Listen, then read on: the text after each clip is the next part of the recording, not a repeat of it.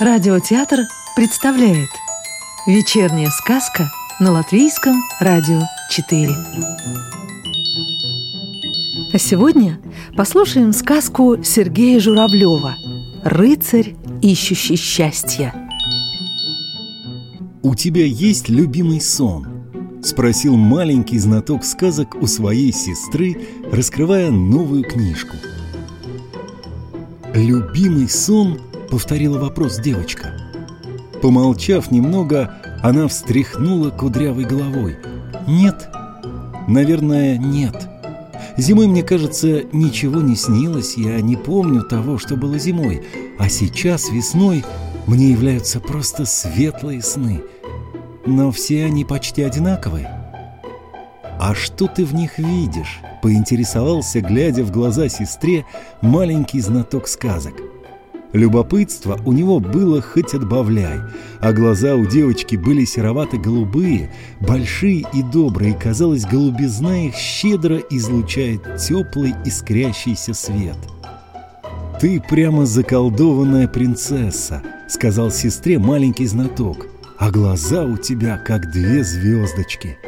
«Ну, братец, ты, оказывается, мастер говорить комплименты», — улыбнулась девочка. Но маленький знаток не совсем понимал, что значит комплименты, и хотя уже перестал быть почемучкой, сразу же спросил о том сестру. Комплименты — это лесть, это похвала, в которой достоинства человека слишком преувеличиваются, пояснила девочка. Но это не страшно, просто человеку хотят сказать о нем самом что-то приятное. А, протянул маленький знаток и покачал головой. Ко мне это не относится. Я сказал тебе правду. Если так, то и в сказках, которые ты любишь, тоже все правда, снова улыбнулась девочка. Да, сказки — чистая правда, воскликнул маленький знаток. Непонятно, почему у тебя нет любимого сна. Мне кажется, что такой сон ты когда-нибудь обязательно увидишь. Не знаю, не знаю. Может быть, задумчиво ответила девочка. Скажи, а ты хотела бы в кого-нибудь превратиться? Вновь спросил у нее маленький знаток сказок. «Насовсем?» — уточнила сестра. «А зачем? Мне и так нравится быть самой собой».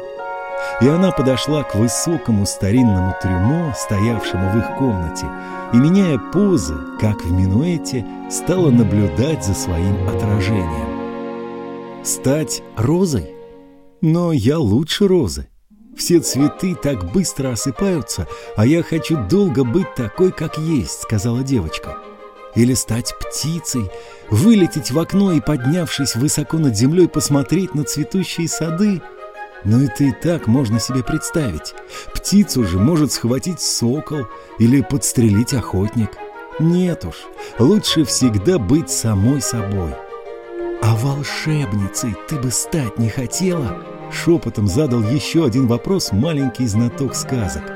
Тогда бы ты все могла, все твои желания тотчас бы исполнялись. Все было бы как в сказке. Да, братец, это действительно заманчиво, шутливо призналась сестра. Тогда бы я сделала так, чтобы у тебя было много новых книжек с интересными сказками и картинками, каждый день пряники и орехи — и оружие рыцаря, перебил сестру маленький знаток. Волшебный меч, ослепительно сверкающий, как солнце, щит, панцирь и шлем с белым пером. И еще своя лошадь. Я бы поехал странствовать. Это мой самый любимый сон. Тут девочка внезапно взглянула на стенные часы рядом с трюмо. Часы показывали половину двенадцатого. «Э, братец», — сказала она, — «пора спать. Заболтались мы с тобой, а надо еще кошке молока налить». Девочка налила пушистой кошке молока в белое блюдечко с нарисованным на дне лесным домиком. Кошка ласково потерлась о ее руки и принялась лакать молоко. Маленький знаток сказок не стал упрямиться и хитрить в этот вечер. Он положил книжку на стол и пошел спать. Девочка выключила свет, скоро глаза ее привыкли к темноте, и она увидела прямо перед собой две зеленые фосфорицирующие точки. «Это звезды в окне», — подумала девочка. Но звезды вдруг пропали, и она поняла, что это были глаза кошки, которая выпила молоко и направилась бродить по квартире. Голубоватый прямоугольник окна оказался сзади нее. Девочка неслышно разделась, повесила платье на стул, рядом поставила домашние тапочки с желтыми, как одуванчики, помпончиками и скользнула под одеяло. Но в эту ночь она почему-то долго не могла уснуть. В голове ее возникали разные образы, звучали услышанные недавно по радио мелодии популярных песенок, вспоминался разговор с младшим братом. «Любимый сон», — подумала девочка. «Это все у него из сказок». Подумав так, она, наконец, уснула. В это же время в неведомом лесу по узкой тропинке, отклоняя рукой ветви кустарника, пробирался рыцарь, ищущий счастье. Солнечные зайчики весело прыгали сквозь молодую зелень на гриву и бока его коня — Блестели стремена и украшения на сбруе, сверкали доспехи, и как солнце сиял его щит. На шлеме покачивалось пышное белое перо. Лес вскоре кончился, и рыцарь, ищущий счастья, увидел за покрытыми весенними цветами, зеленеющими холмами и лощинами башни и крыши незнакомого города — Остроконечные башни, когда он подъехал ближе, показались ему сделанными из темно-зеленой пластмассы, а крыши — из прозрачного органического стекла. Когда рыцарь подъехал еще ближе, у ворот, ведущих в город, вдруг появились солдаты в красно-синих и желто-зеленых мундирах и такого же цвета головных уборах. Они быстро выстроились в шеренгу у городской стены. Каждый солдат держал на плече мушкет с длинным стволом. Офицер махнул саблей, из городской башни выстрелила пушка. Рыцарь, ищущий счастье, понял, что это дружелюбно приветствует его. Офицер, пришпорив коня, поскакал ему навстречу. Когда он приблизился, чтобы отдать честь и рапортовать о готовности города радушно встретить гостя, рыцарь заметил, что офицер оловянный. Такими же оказались и солдаты. Вскоре в сопровождении почетного караула рыцарь медленно продвигался по заполненным толпами любопытных улицам невиданного города. Торжественная встреча, гул многолюдной толпы вначале приятно волновали его. Но потом он пригляделся и ощутил, что ему становится не по себе.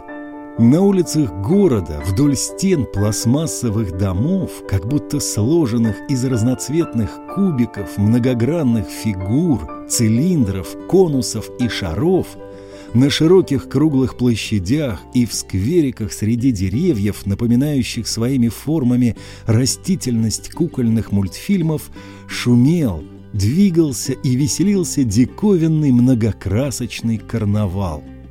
Мелькали причудливые маски и костюмы, проносились на велосипедах, самокатах и детских мотороллерах странные существа, таращились на гостя с напоминающих черные лаковые ботинки лимузинов, надменные франты, богачи и красавицы в больших широкополых шляпах и длинных платьях. В небе висело несколько вертолетов. На одном из них был виден кинооператор. Порою, забывая о высоте, он по пояс высовывался наружу, словно пытаясь приблизить объектив своей камеры к лицу того, кого чествовали все горожане. Рыцарь, ищущий счастье, вдруг подумал, что нигде не видно людей – все, кто его окружал, хотя и здорово исполняли свою роль, были игрушками. Когда же его проводили в королевский дворец, где несла караул та же оловянная гвардия, рыцарю, ищущему счастье, показалось, что все это ему снится. Он даже протер глаза, как после сна. Он ничуть не испугался, просто общение с говорящими куклами было для него вновь. Главное не теряться, сказал себе рыцарь. Сказку читал актер Анатолий Фечин. Продолжение сказки слушайте завтра.